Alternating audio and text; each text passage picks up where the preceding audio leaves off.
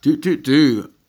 I have been twiddling my thumbs here in the uh, the Judge Movie Chambers. I will be honest with you. There's been there's been nothing, has there? There's been no cases coming through, no film discourse. Um, everyone seems kind of happy with things, right? Like the Oscar nominations came out, there was zero controversy there. um, Glass came out, everyone seemed fairly happy about that one. Um, it seems like there's kind of just a bit of bit of nostalgia for the past, and um, and that's like it, right? There's just a bit of oh, do you remember that? HMV selling these uh, Blu-rays in in VHS boxes. Um, That is a weird trend. That's fascinating. Definitely. Yeah. is it fascinating or is it horrifying? Um, like seems I don't know. I I didn't watch the Warriors on VHS to begin with. I mean, obviously they're not for me, but yeah. Um, I don't know. I think there's something to it. I I mean, I'm. It's 2019. 20 years ago was the year 1999. Very often, often heralded as the greatest year in cinema, and I think there's something something about that year. I know when I was growing up, I was looking back to that year and realizing there were so many films on that released that year that I really felt like I had to see. I mean, that must have been the year that it's that DVD kind of came around and people stopped buying VHS, right? Yes, it definitely was part of that. Yeah.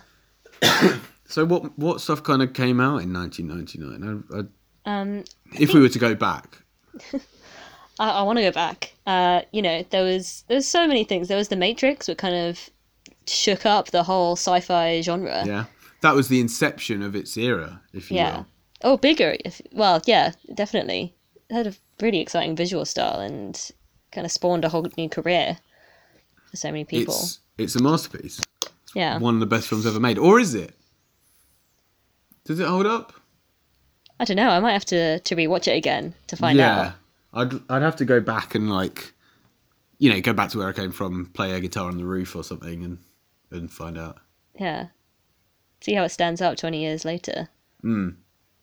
Um, so what else came out that year? No, don't tell me American Beauty was then. American Beauty came out that year. It was it was it was the big Oscar movie of that year. Yeah, I feel like that's going to be tricky coming back to in this kind of, you know, Frank's back sort of era, you know? Definitely. You know? I don't know. Let me be frank. Let me be frank. Yeah, that's it. Um, That movie might be uncomfortable now, but you it was remember you remember watching American Beauty, you know? uh, oh, you've missed American Beauty. You've not watched it in so long. But you loved it, didn't you? You loved watching American Beauty. Huh. I mean, so that was a big awards winner that year, but it, it was up against The Sixth Sense, which was one of those rare horror movies that breaks into the into the into the mainstream critical praise. Yeah. Now that's a weird one, isn't it? Because that launched this massive Shyamalan career, and that kind of went all over the place. Yeah, it's been a crazy yeah. crazy time for He, Shyamalan. he's got a new film coming out as well, Yeah, Glass. I wonder if that's going to be worth um, worth talking about. yeah. That won't upset anyone. That'll be fine.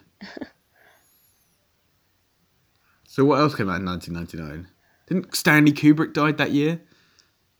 Uh, well, Eyes Wide Shut came out that year. Yeah, Yeah. Um, that's uh, that's a great movie. That's that's one of my favorites actually. oh yeah.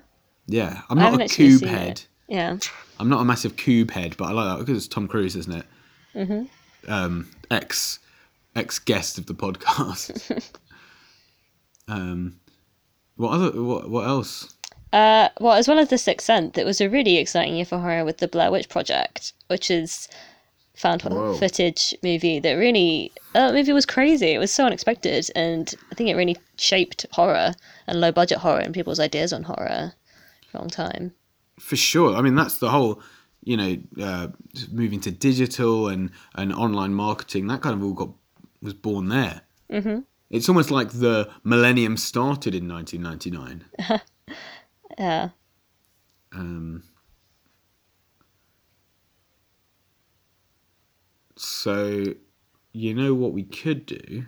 Because we got season two. We need we need some cases for season 2 Um, is uh, and, no, and no one else will have had this idea, but to kind of, to kind of take a take a trip back, back to 1999, and um, and have a, a, like a closer inspection of these movies and see how they hand, hold up because there's so many that are real, real classics from that year. Yeah. Toy Story 2, The Phantom Menace. Fight Club. yeah.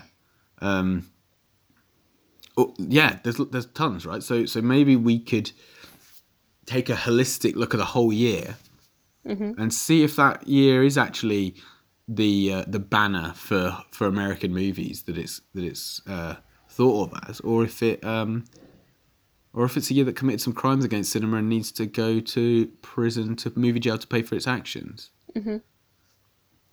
What do you reckon? Absolutely. I think the time is ripe, you know. Uh, maybe a few other people have had this idea, but uh, I think it's worth. It's a good, that's because it's a good one. It's a good one. Um, it's a kind of project looking at the, the twenty intervening years between Mm.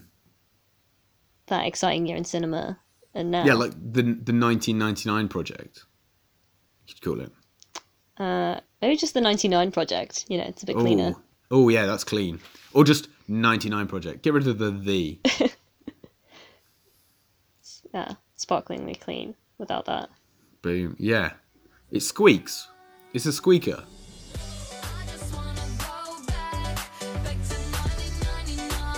So in 2019, Judge Movie Season 2, we want to, you know, revisit 1999 and explore these movies um, and their legacy and think about what's happened to the filmmakers and the films and their reputations over in the intervening 20 years. Once a month, we're going to do an episode dedicated to a film released in 1999. Um, it's going to be known as the 99 Project. We're kind of going to look at the, the culture that's followed it since then. From Stuart Little to Spy Who Shagged Me via All About My Mother. Let's do this. Let's judge this. Let's go. Doug, Liman 99.